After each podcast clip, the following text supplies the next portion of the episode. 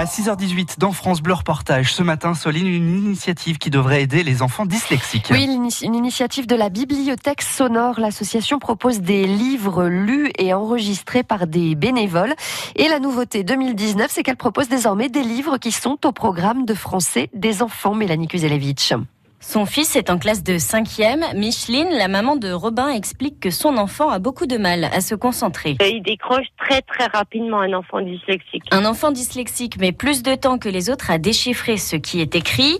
Du coup, il met plus de temps à comprendre ce qu'il lit, mais ça, c'était avant. Pour lui, c'est une révélation extraordinaire, le livre.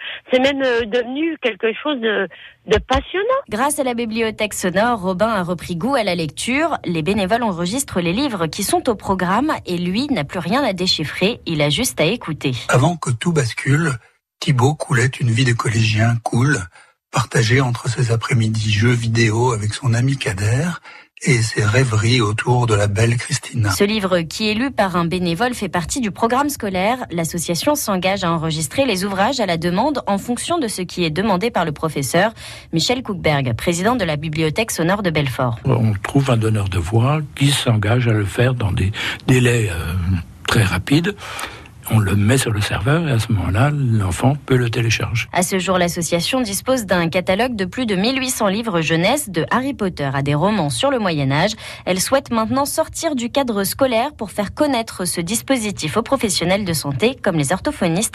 Sylvie Rollin, l'une des bénévoles. Nous, on essaye, par le biais des orthophonistes, de faire connaître aux parents l'outil qu'on peut apporter. Parce que les enfants peuvent s'inscrire dans le cadre de leur collège, mais peuvent aussi tout à fait s'inscrire individuellement. Objectif, toucher encore plus d'élèves souffrant de dyslexie. Actuellement, l'association travaille avec 14 collèges de l'ère urbaine. Jeune paysanne, Jeanne a un destin tout tracé se marier avec un garçon de sa condition. Voilà, et au total, ce sont donc une soixantaine d'élèves qui bénéficient de ces livres sonores. Si vous voulez vous aussi en bénéficier, on vous laisse toutes les infos sur francebleu.fr.